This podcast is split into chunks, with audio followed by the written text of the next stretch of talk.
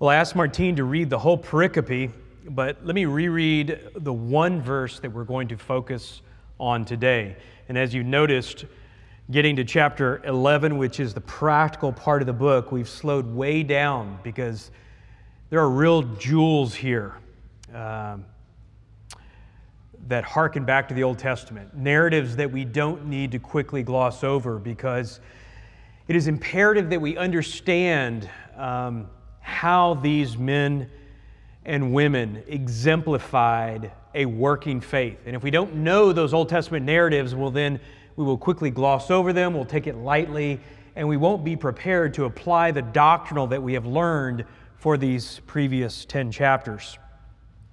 So look with me, if you will, at verse 8. We covered verse 7 last week, we're covering verse 8 this week.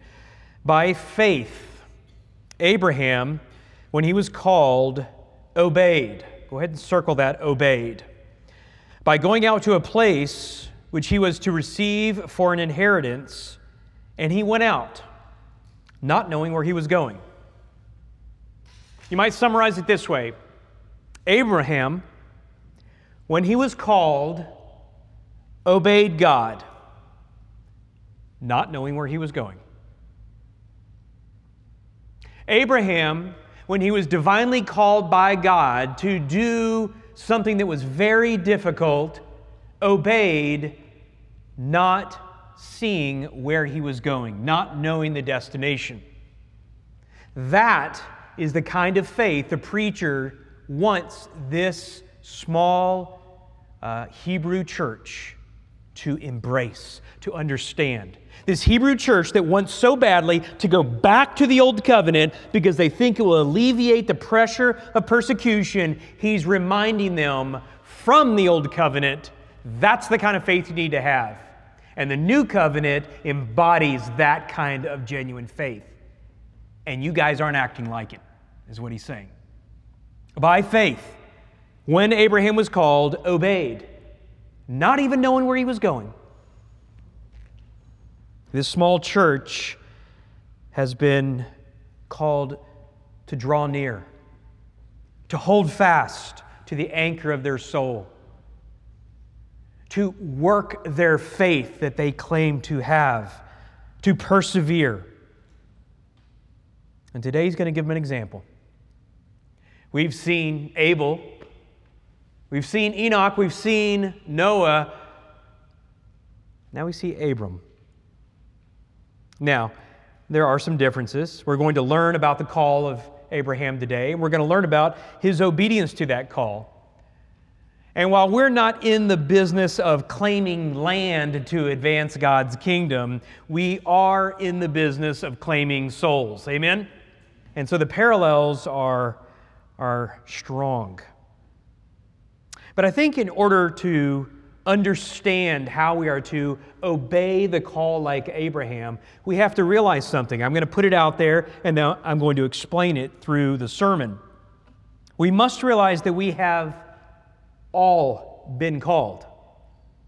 Let me say that again. We have all been called. And we are all called to order our lives to be obedient to that call. Both of those things are factual. Both of those things are non negotiable. Both of those things exemplify genuine faith. There are no alternatives besides that. The faith that God gives works. We're not saved by our works, but genuine faith will persevere. Genuine faith will not only realize the call, not only obey the call, but will order our lives in such a way that we thrive and obey the call. One author describes the parallel this way The call of God to Abraham is a sneak preview for the rest of the Bible. It is a story of God bringing salvation to all tribes and all nations through his holy nation, administered at first by the Mosaic covenant and then by our Lord Jesus Christ through the new covenant. So we're going to look at Abraham together. Turn with me, if you will, back to Genesis chapter 12. And we're going to spend the next several weeks looking at the faith of Abraham. Specifically, today, we're going to look at the call, Genesis chapter 12, and we're going to cover verses 1 through 9. If you're taking notes, and I would really encourage you to do so, at least in your Bible, we're going to look at the call to obedience, and then we're going to look at obedience to the call. Point one, call to, call to obedience. Point two, obedience to the call. Let me pray for us one more time. We'll ask the Lord to bless the ministry of His word. Gracious Father, we come to you as a body of believers, anxious to hear from your inerrant, inspired, authoritative, all sufficient Word of God. We're so excited as we study the book of Hebrews and we hear this preacher exhort this small church, a church much like ours, to not only endure persecution, but to thrive as we hold fast to the anchor of our soul. And for 10 chapters, he has given us great doctrines of the faith, great Christology and understanding who Jesus is, what he has done, his person and work on the cross, and his person and work in our lives, in the lives of the church today. He is our great high priest. And now the preacher calls on us to work out our faith with fear and trembling, to follow the examples who have walked the ancient paths before us, to walk like Enoch, to give the best of who we are and what we have, like Abel, to obey like Noah, and today to obey the call like Abraham. Father, I pray that this narrative is crystal clear to us, that we would not look at Abraham as some figure from the distant past, someone from the ancient Near East that we cannot relate to, but rather someone who obeyed the call, and it cost him dearly. But the cost was only temporal, for he was in the Lord's hands and God's word is sure. Encourage us today, Lord. Fan the flame of our hearts. Help us to realize this call upon our lives, the great privilege it is to be called by God, and the great responsibility. Excite us, Lord. Energize us as a church that we might, with great fervor, obey the call. Together, living our lives in such a manner that brings you the greatest glory. And may we enjoy every step of the way, even when we cannot see the destination. Father, we thank you for our time around the Lord's table, and we thank you for the celebration of the ordinance of baptism this evening. May your Son, Jesus Christ, receive all the glory. May I get out of the way of the text today, and may you Change us by your word. In Christ's name we pray. Amen. Let's look at the call to obedience. Genesis chapter 12, starting in verse 1. Now the Lord said to Abram, Go forth from your country and from your relatives and from your father's house to a land which I will show you. God calls Abram from Ur the Chaldees in the ancient Near East, modern day Iraq, between the Tigris and Euphrates rivers. He gives him a divine call and he asks him to do something. What does he ask him to do? What exactly is God asking Abram, who, by the way, is a pagan, to do? Well, there's three things leave your country, leave your relatives, and your father's house. Let me translate this for us. Leave your homeland. Leave your family, leave all that you are, leave it all behind your inheritance, your reputation, your way of life, everything you have known, and go to a place I'm not going to tell you. Forsake all that you are and follow God. Now, even when I say that, it sounds dramatic, but it, it still seems a bit distant to me. Abraham is this this Bedouin um, man from the past, lived somewhere around 2166 BC. Uh, he dwelt in tents, he had livestock. He was married to Sarah. He ends up having a son, Isaac, and that's about the extent of it in my mind. So when you talk about the call to Abraham, it just doesn't resonate with me. I don't know how you feel about it, but, but I have to force myself to realize the cost to obey this call. We don't think much about moving. In our increasingly mobile society, we don't think much about taking a job halfway across the country or even going overseas. It's not a big deal to leave your family, to leave your relatives. Heck, for some of us, it's, a benefit, right? Ah, I get to start fresh. I don't have to deal with my in laws anymore.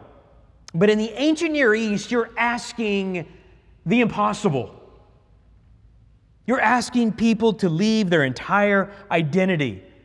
For your entire identity was wrapped up in your family, your hometown, your inheritance, the family business, the land that your family had owned for generations. These security blankets aren't easy to just drop and walk away from. Who's going to take care of you when something goes wrong? Abraham's already an old man. What happens when he has no income? There is no unemployment insurance. Ur the Chaldees was a sprawling metropolis. It had benefits to living there, as pagan as it was. Who's going to take care of Abram and Sarai when they get old? There are no nursing homes in the land of Canaan. They are illegal immigrants. If they get hurt, they can't even go to the Canaanite General Hospital and get health care. First of all, there is no Canaanite General Hospital, and Abraham wouldn't be welcome there anyway. Let me make a point here. These are Canaanites. They don't care about foreigners' well beings. People who sacrifice their own children don't care about you needing heart medication. They don't care how you live, they don't care whether you live or die. It is a hostile environment. Abram left a lot. He lived in a house. We don't think about that, but you imagine being 75 years old and no longer living in a house? You're going to live in tents the rest of your life? I don't like that much. I don't even like to camp. And this guy's going to spend the rest of his life doing it. He went to a place where there's no more market nearby. He left his business. Don't think for a minute that this guy didn't have a thriving business. I imagine it was Abram's woolen mills and grass fed beef. Maybe if he was a really sporting guy, he raised racing camels or something. They had businesses, they had wealth, they had employees, they had slaves, they had barns. And yet he sold out. For what? To go to a land I will show you.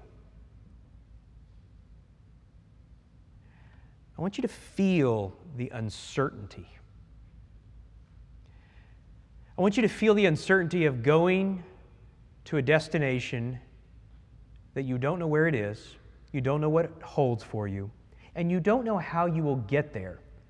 And you have an entourage of a family that you have to provide for, and you don't know how you will do that on a daily basis and you don't even know whether someone will buy whatever you're selling to get the grain you need to feed your family. And what happens if you go a long stretch and there is no water? I'm in my 50s and I wouldn't take that kind of risk. This guy's in his 70s. To a land I will show you. John Calvin paraphrases it this way I command thee to go forth with closed eyes. You, you see, when the preacher brings up Abraham as the example of faith, Abraham gets more print on faith than just about anyone in the Old Testament. It, it's piercing these Hebrews' hearts. You see, they know Father Abraham. They know what he went through. They know what he left behind. They know what this preacher is saying when this Hebrew church is whining and complaining that persecution is coming and it's tough, and I don't like not being liked. And when he brings up Abraham, they're like, oh, really? You're pulling the Abraham card? Re- really? Okay, I'll listen. Now, faith is the assurance of things hoped for, the evidence of things what? Not seen. What can this Hebrew church not see? A lot. They don't know how it's going to end. Nero is emperor. Their family has rejected them. They have lost their business. A lot of them have quit meeting on Sundays. They have forsaken the assembling together. We don't know how this is going to end. And he said, Yeah, neither did Abraham. Faith is the assurance of things hoped for, the evidence of things not seen. Side note here don't forget who the original readers of Genesis were. These are Israelites in the wilderness, probably 1445 BC. What are they being called to do? They're, be call, they're being called to go forth from their country. We don't think about it that way, but Egypt was all these people ever knew. Don't think of them as slaves in some sort of prisoner of war camp. The Jews, the Israelites, had been in Egypt 400 years. As I look around, most of our families haven't been in America for 200 years, even. This was the only land they knew. And while they had maintained a measure of separation, Egypt was it the food, the landscape, the security. I can go to the well, there is water there. Though I may not like the food, I get food and sustenance on a daily basis. I have a house. And yet, what does God promise as these Israelites are looking through Abraham's eyes? Look at Genesis 12, 2 again. Notice the number of eyes here. I will make you a great nation. I will bless you, Abraham and make your name great, and so you shall be a blessing. And I will bless those who bless you, and the one who curses you, I will curse. This is not a blind faith, though Abram doesn't know where he is going. This is not a blind faith for the Israelites, though they have never been to the promised land. This is not a blind faith for the Hebrew church, though they don't know how it will end. Can I also say this is not a blind faith for us as we go into the horizon of persecution? Why? Because God is not asking them to have a blind faith, He's asking them to have a faith that trusts in God. I will, I will, I will. He says there is no secure trust. You don't have to be able to see it to know that God sees it. God has chosen it. God is in control. And that's what's missing with most of our understanding of faith. That's what's missing with my understanding of faith. And yet, you read the book of Hebrews, you get the Christology, you get the doctrine, and it's not till you get to the hall of faith that you realize God is saying, I'm not asking you to trust in something that is mystical, something that can't be seen. I'm asking you to trust in me. It's the assurance of things hoped for, it's an absolute certainty. Look what he promises Abraham land, seed, and blessing. He's going to give him land. He's called to leave everything behind and go to a place that God will give him. Did it happen? Well, yes and no.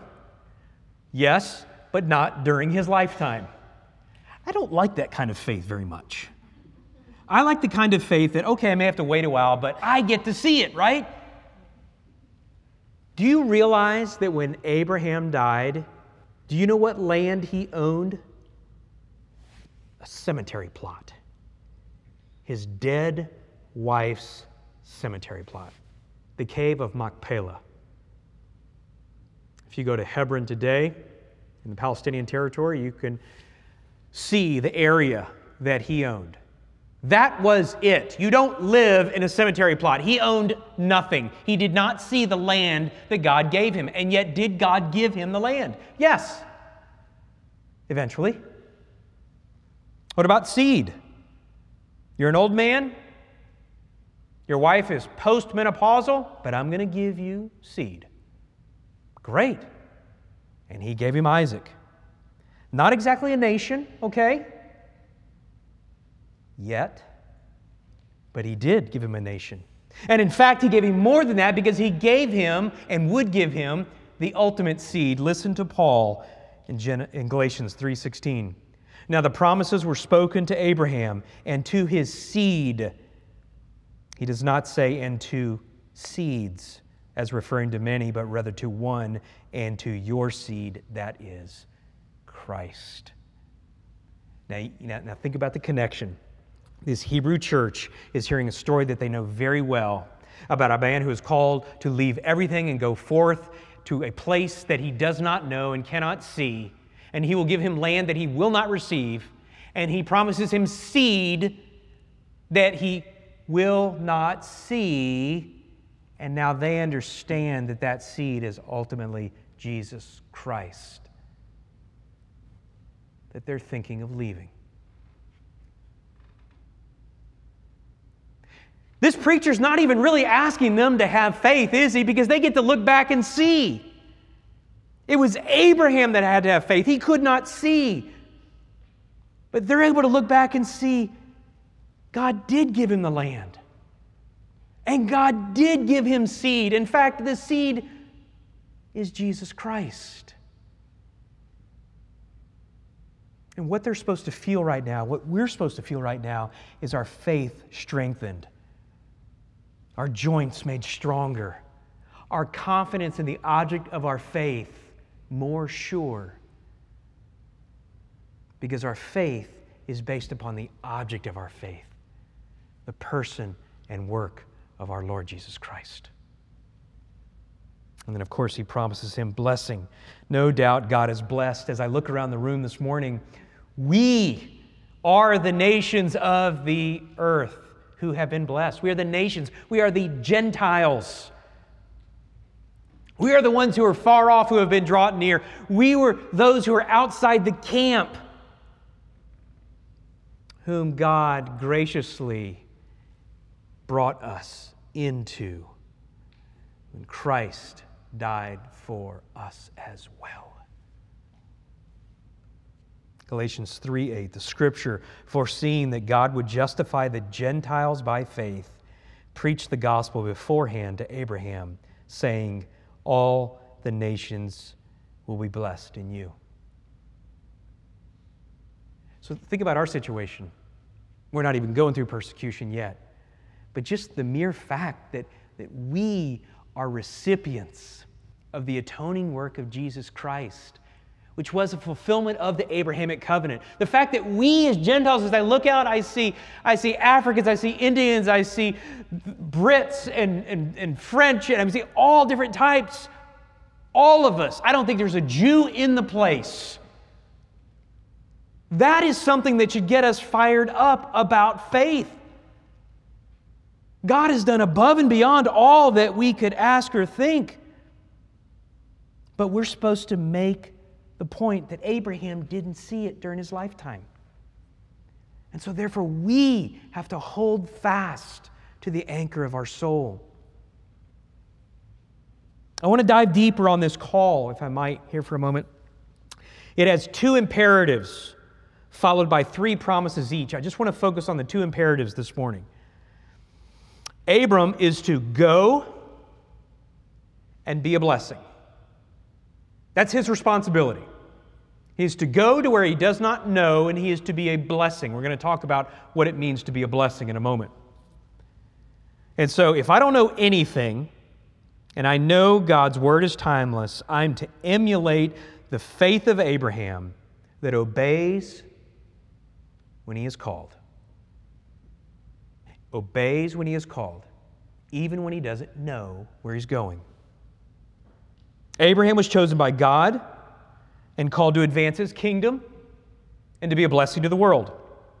This was also to inspire the Israelites who were to go and advance God's kingdom by reclaiming the land. Abraham was to go to a land that was not yet his and to claim it, even though he never saw it. The Israelites were to go and to claim the promised land. We, under the new covenant, again, we're not claiming land, but we are claiming souls. So we too have a call. We have a call to ministry. Is, is that a true statement? Because we don't use, use it in that way, do we? Called to ministry, especially here in the South. I have people ask me all the time, well, have you been called to ministry? Have you been called? You have to say with a southern accent.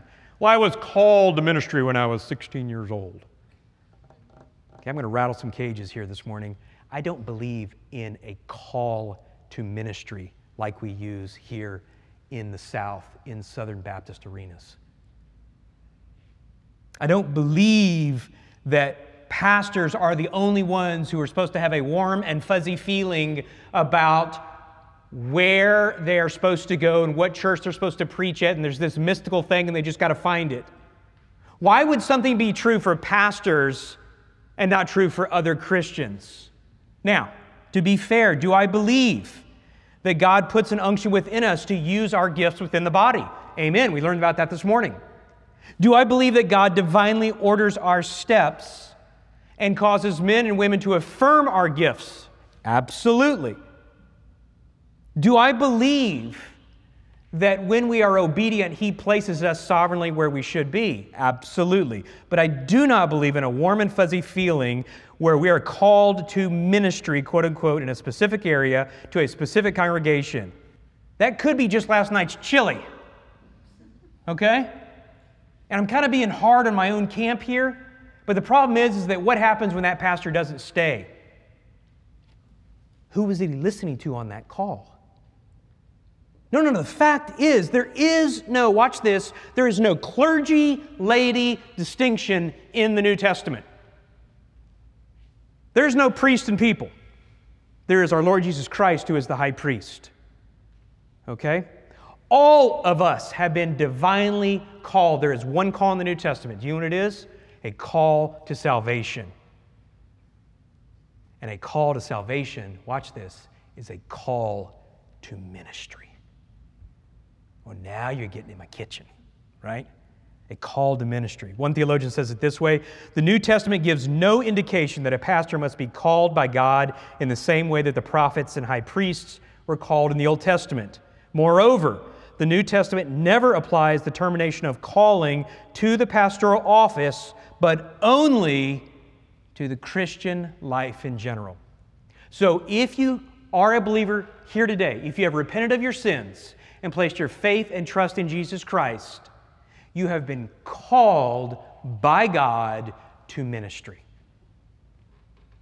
You may get your paycheck in engineering, in school teaching, in janitorial work,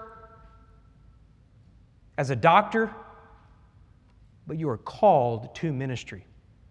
It may not be the 40 hours a week of what you do, but it is to be the most important work you do. We are all called to ministry. It applies to every Christian. 2 Timothy 1 9, God who has saved us and called us with a holy calling, not according to our works, but according to his own purpose and grace, which was granted us in Christ Jesus from all eternity. Wow, I thought we were just starting out about how Abraham uh, was faithful even when he couldn't see the road ahead. And then, like, Pastor, you just did a bait and switch on us. You just basically told us that all of us have been called in the same way as Abraham to leave it all behind, to forsake everything else in comparison to being in the service of the King. That's exactly what Scripture's saying. Our ministry call, if you are a believer, is to advance God's kingdom by helping others know Jesus Christ and grow to be like him. We are not claiming land, but we are advancing God's kingdom by claiming souls, helping others to know Jesus Christ and grow to be like him. And yet, and this is where we get to the reality of it all, most of us are not living like we've been called. Let's be honest, we're just not. Even if I believe that there's not some sort of special mystical calling for pastors, but that we're all called, are we really living like we've been called? The answer is no. And the excuse is usually, well, I'm just in a busy season of life. True. I've got a lot going on. Trying to build my business. I'm trying to raise kids. No one's ever trained me. I don't know where I would find the time. I understand that feeling. I have been there, I've identified with that. I want to challenge it though. I'm not sure we are so thinly stretched as we think we are. Listen to these stats. The average American spends 1.7 hours daily doing household activities, two hours per week playing sports or exercising, 20 minutes per day reading, seven hours and 50 minutes on smartphones, desktops, and other devices, nine minutes a day doing spiritual activities. Okay, so to be fair, I know a lot of the screen time is work time.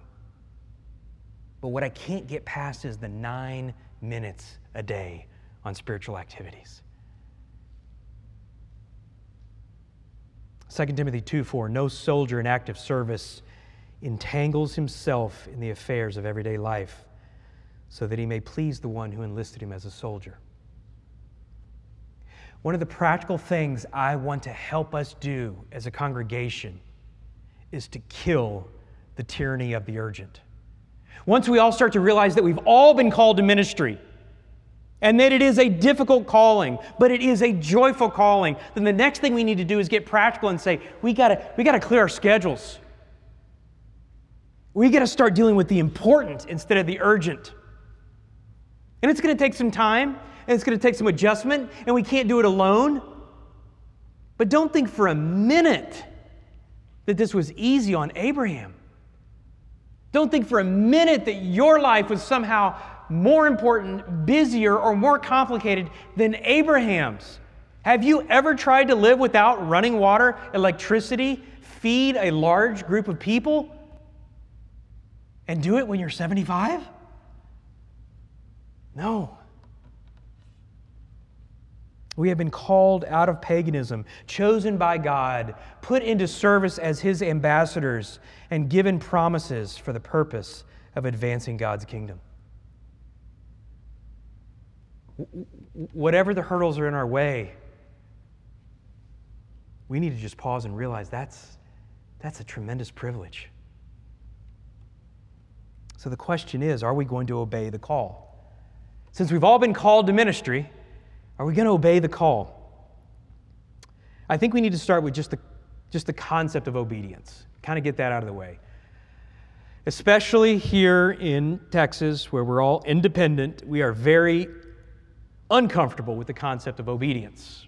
We like obedience when we agree with it, right? That's not called obedience, that's called agreement. we uh, don't like to be told what to do. I don't like to be told what to do. It feels very uncomfortable. We cry legalism, right? And yet, Scripture is very clear that genuine faith delights in obeying our Lord. Obedience is a large part of faith. Listen to Paul in, in his treatise on the doctrine of salvation from Romans chapter 6. But thanks be to God that though you were slaves to sin, you became obedient from the heart to that form of teaching to which you were committed. Paul directly equates salvation with the phrase obedient from the heart. Abraham believed and it was reckoned to him as righteousness. Abraham didn't believe and stay in Ur. Abraham believed and moved forward. He was obedient from the heart. That's the kind of faith this preacher wants us to have. That's the kind of faith he wants this Hebrew church to have. A faith like Abraham's that is willing to move forward. We, if we're believers, have all become obedient from the heart. That means that the faith we had had a genuine willingness to leave it all behind, to turn from our sin and self worship and turn and bow the knee to Christ. A, a, genuine willingness. That's the kind of faith we have. Where's it falling apart? We're not moving forward. You see, there's two ways in which Abraham obeys. He's called to go and he's called to be a blessing. In, in real practical terms, he walks, go, he walks, and being a blessing, he worships. Can I show you? Because I think it'll really encourage you. He walks and he worships. Being obedient from the heart is starts, starts by putting one foot in front of another. He literally cast aside the excuses. I can imagine if I was Abraham, I would have had a ton. I got back problems, rheumatoid arthritis. You don't understand. I've got uh, bills to pay. I've got people depending upon me. I've got this entire business. But he doesn't. He walks. He sells out and he leaves Ur.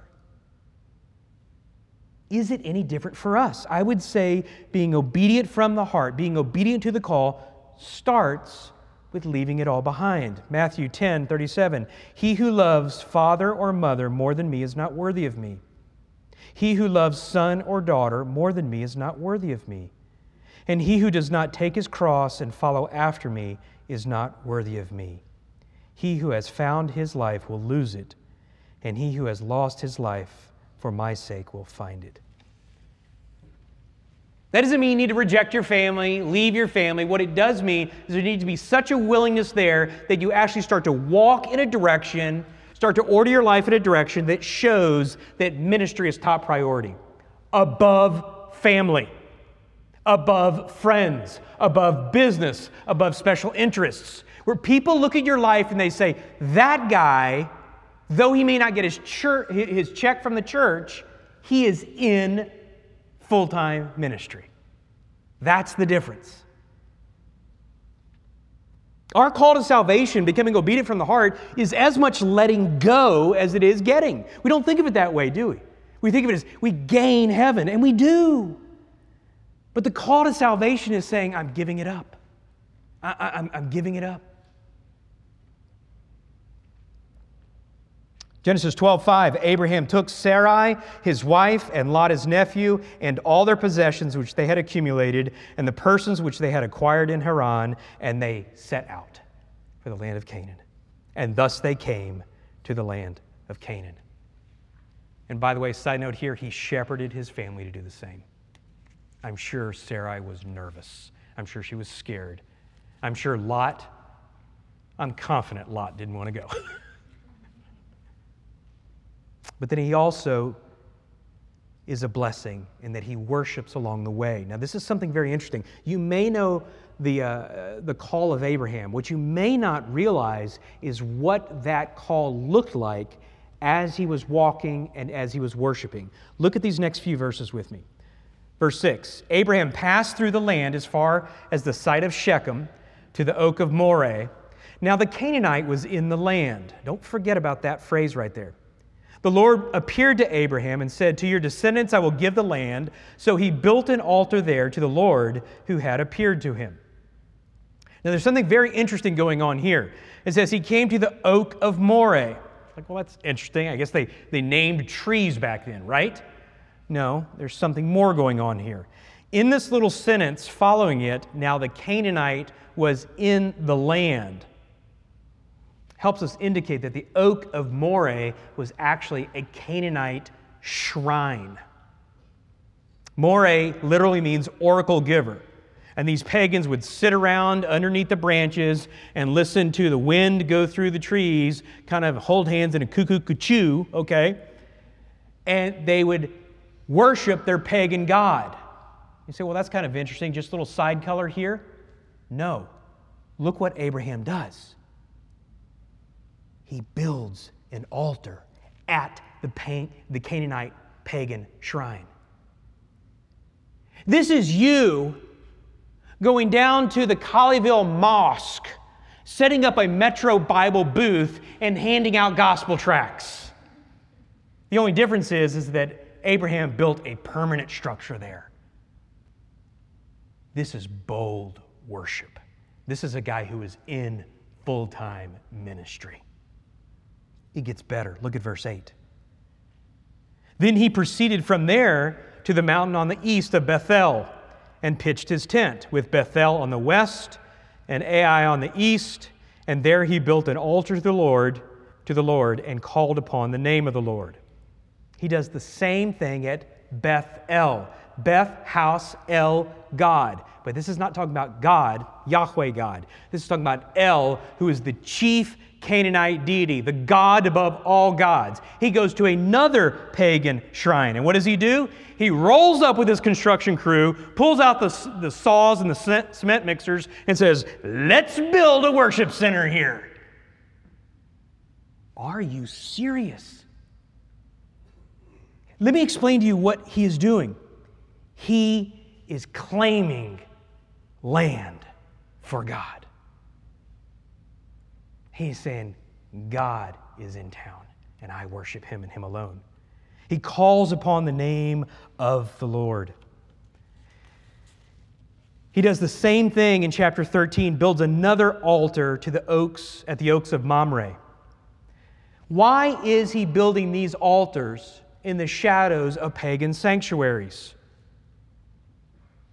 The tree hugging oaks of Mamre, the first Canaanite shrine of Scientology. Why is he doing all this? Well, I used to have a dear friend, he's, he's passed on since. He was a radio operator when the Allies took Iwo Jima. And when I say Iwo Jima, what picture comes to mind? You remember? Raising of the flag. And what did that symbolize? This ain't yours anymore, Japanese.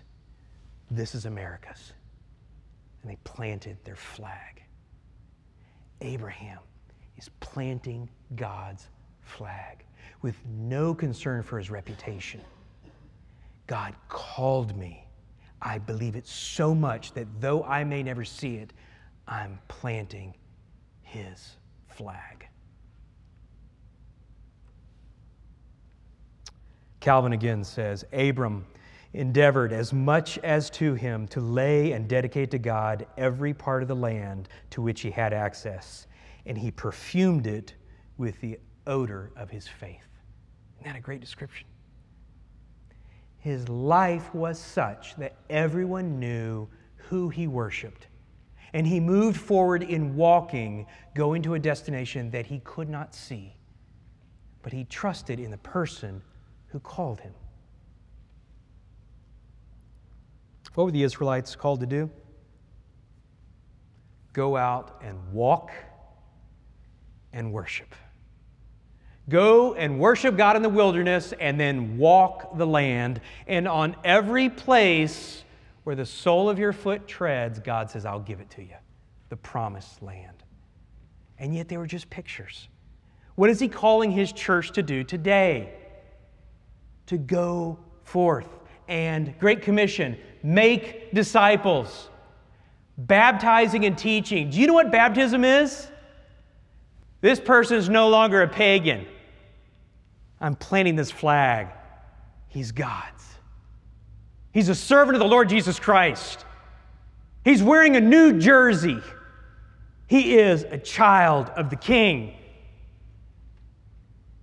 And then we train him and disciple him and we do it even though we may never see how it all ends.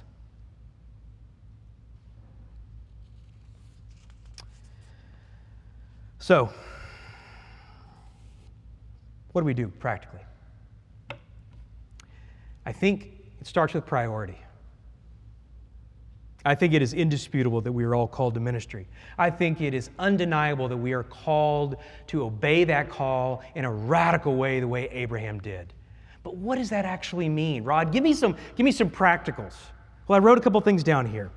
I went back to Colossians 3 2. Set your mind on things above, not on things that are on the earth, for you have died and your life is hidden with Christ. I think that we in community no longer make decisions based upon our wants and our desires and our plans, but that everything we do, we seek to do for the kingdom. The way I spend my time, the way I spend my money, the way I, the way I order my home, the way I order my schedule. How can I help advance God's kingdom in ministry because I'm there? Derek Kidner points out that the only structures Abram left were altars. There were no relics of his wealth.